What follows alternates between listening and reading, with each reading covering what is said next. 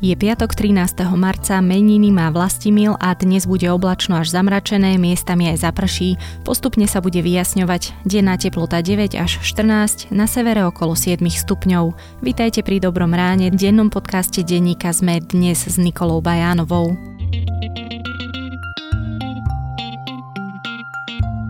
Modrá vlna je podcast o tom, čo sa deje v Európe a ako sa to týka aj nás na Slovensku.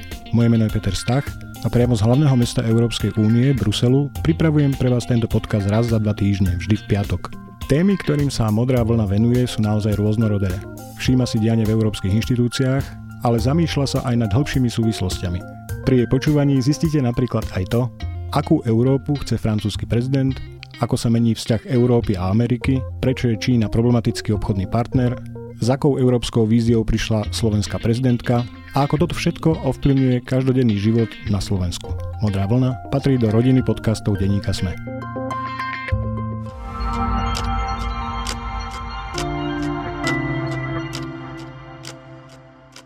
A teraz už krátky prehľad správ.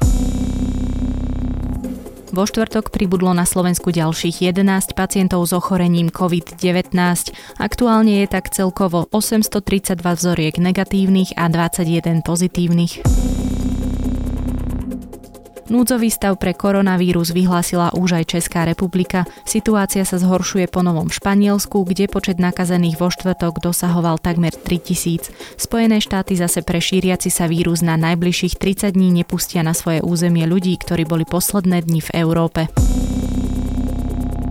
Prezidentka Zuzana Čaputová zatiaľ neurčila termín ustanovujúcej schôdze parlamentu. Vyčkáva sa na dohodu koaličných partnerov a aj na vývoj situácie okolo šíriacej sa nákazy. Aj vo štvrtok sa rokovalo o zložení novej vlády. Necelé dva týždne od volieb však stále nie je známa jej podoba. Sporným by mal byť post ministra financií, ktorý chce obsadiť líder SAS Richard Sulík. Ministerstvo si chce ponechať Igor Matovič s tým, že jeho najpravdepodobnejším nominantom by bol Eduard Heger. Viac takýchto správ nájdete na zme.sk.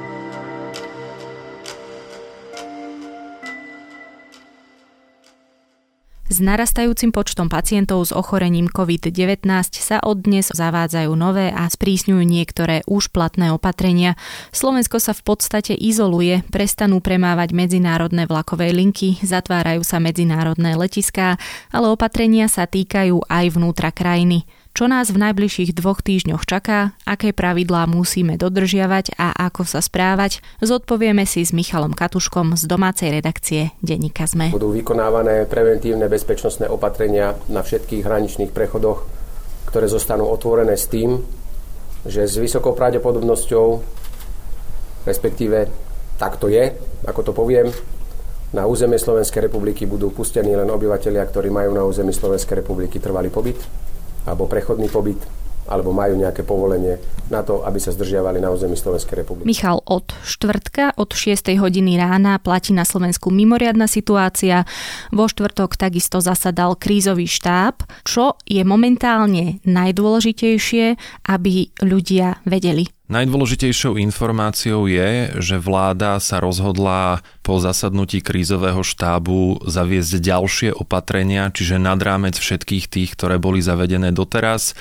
Doteraz platilo, že ľudia, ktorí prichádzajú zo zahraničia, z krízových krajín, teda z Talianska, z Číny, z Južnej Korei a z Iránu, e, boli nútení po prekročení štátnej hranice byť v 14-dennej karanténe u seba doma, plus platil dvojtýždenný zákaz akýchkoľvek kultúrnych podujatí alebo teda verejných zhromaždení. Tieto všetky opatrenia sa ponovom rozširujú a teraz môžeme ísť teda k tým vodom, že čo konkrétne. Áno, čo konkrétne nás teda čaká a odkedy? Zavádzajú sa hraničné kontroly, avšak nie len už len pre ľudí, ktorí prichádzajú z tých štyroch predtým vymenovaných krajín, ale z akejkoľvek krajiny, ak niekto prichádza na Slovensko, a hovorím teraz výsosne o občanoch Slovenskej republiky, ktorí majú na našom území trvalý alebo prechodný pobyt, tak e, budú musieť e, prežiť 14 dní v karanténe u seba doma, alebo v prípade, ak sa vracajú napríklad e, za svojimi manželkami, manželmi, deťmi, kýmkoľvek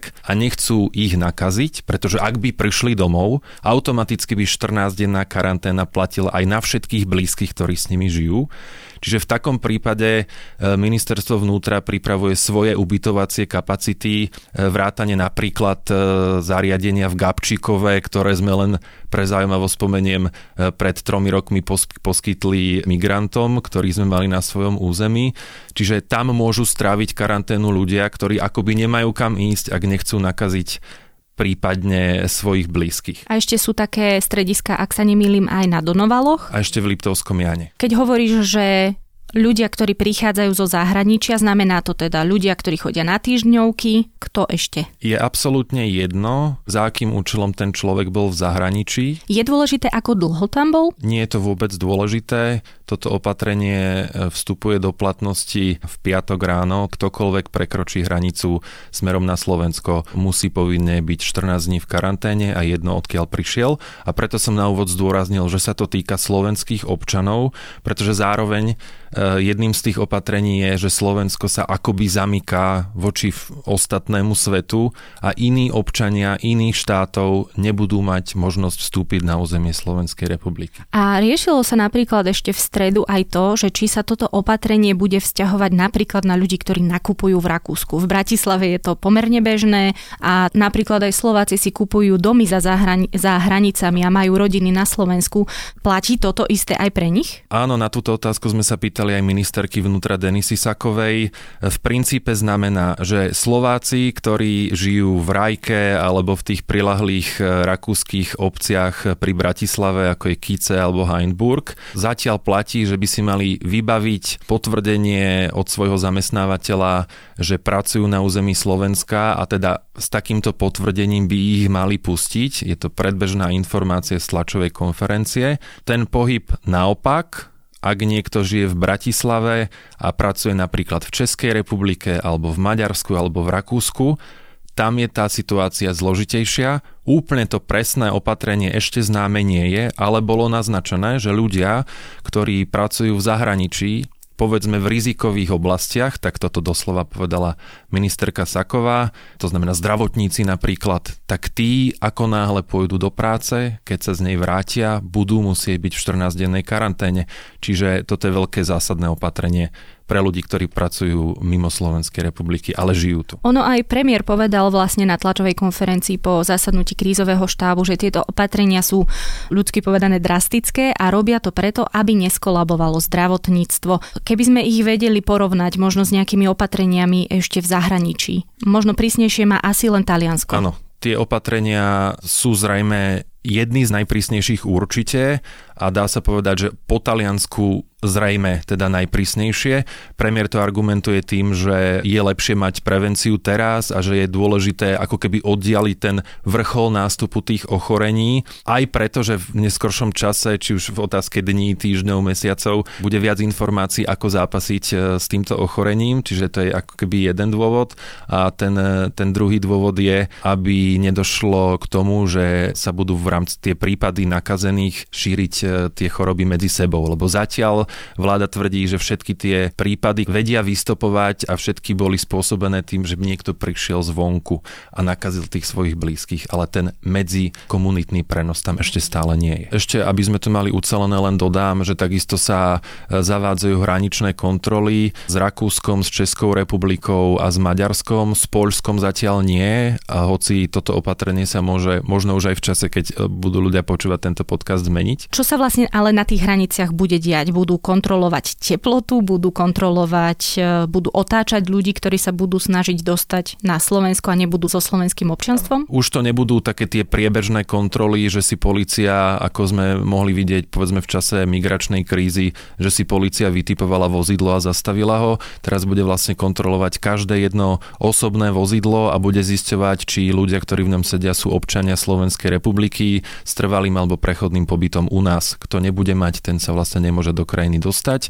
plus tam má byť do 500 vojakov, ktorí budú pomáhať s informačnou kampaňou, že aké opatrenia sú zavedené, ako sa chrániť proti vírusu. Povedali sme si vlastne zatiaľ iba to opatrenie týkajúce sa pohybu osôb. Okrem toho sa zatvárajú aj školy, Áno, čo sa týka škôl, od pondelka sa zavádza opatrenie, ktoré bude platiť dva týždne na celom území Slovenskej republiky. Školy, škôlky, vysoké školy, skrátka všetky tieto zariadenia budú zatvorené a je dôležité zdôrazniť, že to začína platiť od pondelka na 14 dní bez ohľadu na to, ak to v niektorej z tých obcí už samozpráva sama vyhlásila, čiže začína sa to počítať od toho pondelka. Okrem toho sa posúva aj termín maturitných skúšok. Je vôbec jasné, na kedy asi? Zatiaľ nie je známe na kedy, pretože aj všetky tieto ostatné opatrenia sú zatiaľ zavádzané na dva týždne, ale s tým, že v prípade, že to bude nevyhnutné, sa môžu akýmkoľvek spôsobom opäť predlžovať. Premiér Pellegrini zdôraznil, že budú niekedy neskôr, ale taktiež sa domnieva, že nebude potrebné napríklad predlžovať školský rok, povedzme o ten čas, ktorý teraz budú školy zatvorené. Čiže ten školský rok by zatiaľ podľa týchto informácií mal končiť tak, ako je naplánované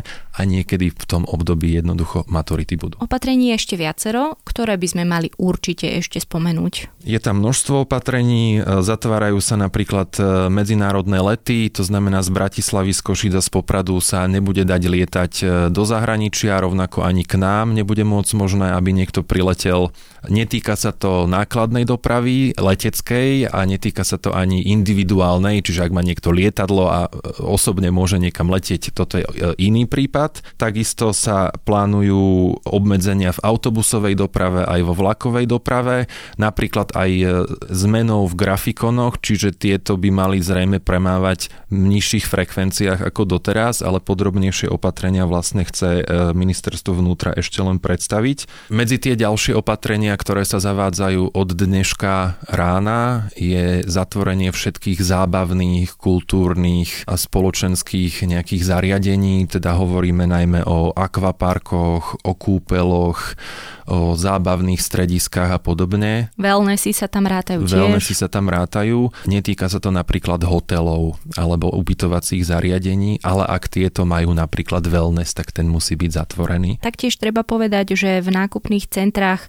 ostanú počas víkendov otvorené len potraviny, drogérie a lekárne. To sa týka nákupných centier, teda budú mať počas víkendu limity na to, že čo bude otvorené, tak ako si spomenula. Zatiaľ v nákupných centrách sa neuvažuje o tom, že by sa reguloval spôsob ich otvorenia a ktoré prevádzky počas týždňa, ale už bolo naznačené, že aj k tomuto môže neskôr dôjsť. Ty si už povedal, že zatiaľ sú tieto opatrenia navrhnuté na dva týždne a môže sa to predlžovať v prípade potreby. Je už ale nejaký odhad alebo povedal niečo v tejto súvislosti niekto z predstaviteľov vlády, že na ako dlho vidí takúto obmedzenú situáciu na Slovensku? Nedá sa to povedať, závisí to od toho, akým spôsobom sa bude vyvíjať to ochorenie a počty nakazených. Treba povedať, že postupne na Slovensko prichádzajú a vláde sa hoci teda s istým odstupom, ako to bolo potrebné, ale darí sa im nakupovať e, testy, čiže ten počet testovaných ľudí, ktorí si myslia, že by mohli byť chorí, sa bude zvyšovať. Čiže potom budeme vidieť aj to, že ako reálne e, je v spoločnosti rozložený počet tých nakazených a od toho budú vlastne závisieť aj tie opatrenia. Napríklad ministerka kultúry na niektoré otázky povedala, že to napríklad ten dvojtyžnový zákaz kultúrnych a hromadných podujatí, že e, to, že to trvá dva týždne, že to je optimistický scenár, čiže e, je zjavné, že počítajú s tým, že to môže trvať aj dlhšie. Takisto premiér asi trikrát zopakoval e, štúdiu, ktorú verejne komunikovala nemecká kancelárka Merkelová e, o tom, že podľa niektorých analýz by sa až 70 až 80% nemeckej populácie mohlo teoreticky nakaziť v čase, keď bude vrcholiť vlastne celá táto kríza. A teda zatvorené budú všetky školy na dva týždne minimálne. To znamená, že zo zamestnania vypadne minimálne jeden rodič na nejaký čas, pokiaľ sa trebárs o dieťa nemôže starať niekto iný z rodiny. Aké možnosti majú v tomto prípade rodičia? Premiér vyzval vlastne všetkých zamestnávateľov, aby mali pochopenie pre túto situáciu. To, čo zdôraznil a čo je naozaj dôležité, sú energetické firmy, plinári, elektrikári a taktiež aj v jadrových elektrárniach, ktoré sú naozaj, je to kritická infraštruktúra. Takže napríklad v prípade jadrových elektrární už zaviedli taký postup, že nechávajú časť toho odborného personálu, ktorého na Slovensku nie je veľa, ktorý vie ovládať jadrové elektrárne, aby povinne zostávali doma na miestach, kde nie je výskyt vlastne toho ochorenia, aby v prípade ochorenia nejakej tej prvej várky ľudí eh, mohli nastúpiť na ich miesta. Čiže aj takéto opatrenia sa zavádzajú. Štát zatiaľ rozmýšľa, akým spôsobom bude konať. Ľudia sa môžu prihlásiť eh, na OČR, tak ako sú zvyknutí. Premiér zatiaľ nevedel vyčísliť, že v akých sumách sa to potom bude premietať do nákladov štátu. Takýto, takéto vysoké počty. Vlastne ide o stovky tisíc e, ľudí, e, ktorí by normálne pracovali, ale budú musieť byť doma. Sám si teda povedal, že veľa bude závisieť od toho, ako sa bude vyvíjať nákaza v spoločnosti. Tak ako na tom sme momentálne po tej zdravotníckej stránke? Majú nemocnice kapacity, zapájajú sa do toho aj súkromné nemocnice, máme dostatok rúšok. Premiér spomínal dokonca situáciu, že z klientských centier ľudia vytrhávali stojany s dezinfekčnými prostriedkami. Ako teda na tom sme? Čo sa týka nemocníc, napríklad Univerzitná nemocnica v Bratislave ako jedna z plánovaných nemocníc, ktorá zrejme bude riešiť najviac tých prípadov. Vlastne tam už teraz sú aj e, minimálne dvaja ľudia, ktorí teda doteraz boli nahlásení ako chorí, sú e, v starostlivosti lekárov v nemocnici, sú v stabilizovanom stave, ale nie v jednoduchej situácii. Riaditeľka univerzitnej nemocnice napríklad povedala, že od štvrtka nariaduje pozastavenie všetkých plánovaných operácií okrem onkologických pacientov, okrem pôrodov a okrem život ohrozujúcich stavov. Robia to preto, aby uvoľnili svoje kapacity, priestory doslova, ak by bolo potrebné ujať sa väčšieho množstva pacientov, aby vlastne mali kde byť. Čo sa týka lekárov, tí sa stiažovali na nedostatok ochranných pomôcok. Na Slovensko dorazilo množstvo tisíc tie respirátory, to je tá špeciálna ochrana pre lekárov, je to nejaká štvrtá generácia, takže ich nie je potrebné vymieňať tie filtre a tak ďalej, čiže toto by malo byť tu. Takisto premiér hovoril, že už je k dispozícii 100 tisíce tých jednorázových rúšiek, e, dokonca by ich mali, mali byť milióny už o niekoľko dní a že sa budú voľne distribuovať úplne všade pre všetkých obyvateľov, aby boli dostupné na úradoch, do firiem, jednoducho každý človek by mal mať k dispozícii. Bude sa nejakým spôsobom kontrolovať, že či si človek zobral naozaj iba rúšku pre seba? Ja myslím si, že nie a toto ani nie je možné a to je ten základný apel, že toto všetko, čo hovoríme, sú veľké opatrenia z úrovne štátu, ale to, akým spôsobom sa to bude vyvíjať, je v prvom rade a predovšetkým na nás, na jednotlivcoch. Čiže obchádzať pravidlá sa dá vždy, ale jednoducho to nie je cesta, čiže to je to premiérové obľúbené a musím povedať, že s tým sa stotožňujem, že keď sa s niekým stretávam, tak ho musím brať tak, ako keby bol nakazený a s druhým ľuďom sa mám správať e, tak, ako keby ja som mal nejaký problém, eh, aby som ich nechcel nakaziť. Tu si dovolím povedať ale, že my nemáme úplne tú tradíciu v tom, ako sa správať, keď sme chorí. Aj človek s chrípkou dokáže ísť do práce a až vlastne teraz vidíme, že ľudia naozaj zodpovednejšie reagujú na túto hrozbu. Neviem, aký dosah to bude mať na naše kultúrne a iné tradície, ale určite je dôležité, aby ľudia napríklad tie rúšky nosili. Ak doteraz platilo, že tie rúšky majú nosiť napríklad len chorí alebo len lekári, tak e, po týchto nových opatreniach sa to mení. Doslova sa odporúča nosiť rúška všetkými ľuďmi. Boli informácie, že na niektorých pracoviskách napríklad v potravinách nechcú niektorým ľuďom dovoliť nosiť rúšky, lebo to nepôsobí dobre na zákazníkov. Jednoducho nosiť rúšku má byť na niekoľko týždňov štandard a je to aj slušné voči všetkým ostatným. Boli jarné prázdniny, veľa ľudí zo Slovenska bolo lyžovať v talianských Alpách.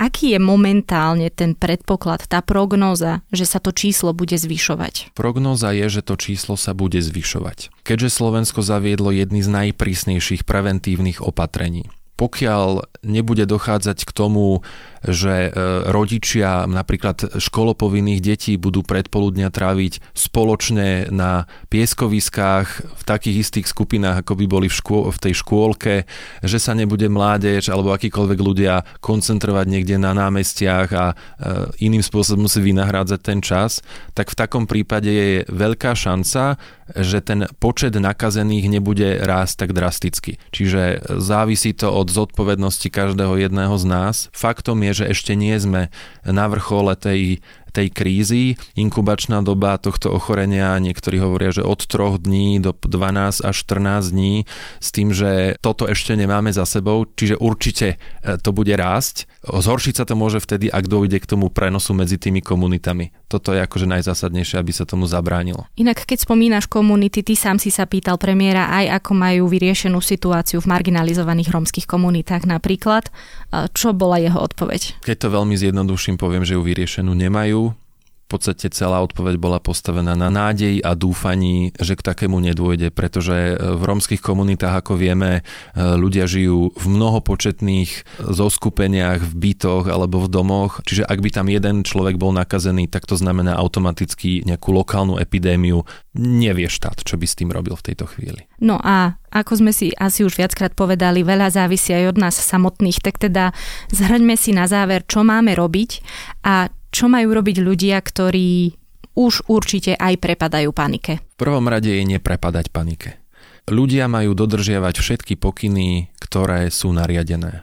Od umývania si rúk, ktoré má trvať aspoň jednu minútu, až po všetky tie nariadenia, ktoré sú dokonca vymožiteľné, a to treba zdôrazniť, že v tomto prípade, ak sa budú obchádzať a úrady na to prídu, ak niekto má byť v karanténe a nemá byť, tak mu hrozí pokuta v tisícoch eur, právnickým osobám dokonca v desiatkách tisíc eur, čiže to len na okraj.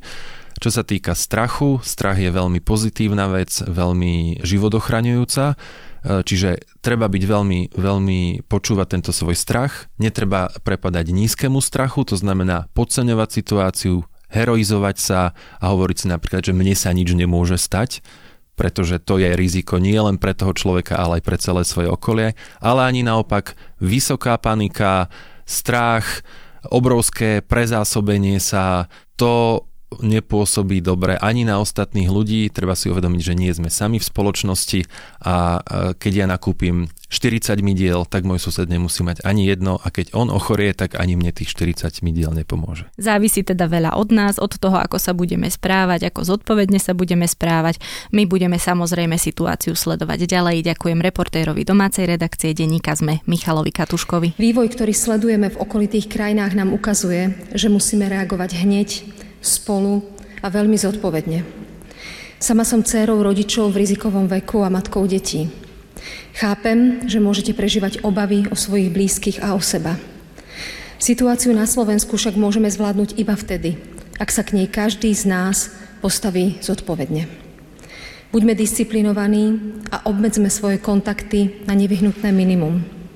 Myslíme na to, že svojou prípadnou ľahkovážnosťou a ignorovaním odporúčaní môžeme ohroziť nielen seba, ale hlavne ľudí okolo nás. A možno najviac tých, na ktorých nám najviac záleží, svoje rodiny, blízkych a priateľov. Venujme prosím osobitnú pozornosť seniorom. Sú najzraniteľnejšou skupinou ľudí a potrebujú našu pomoc.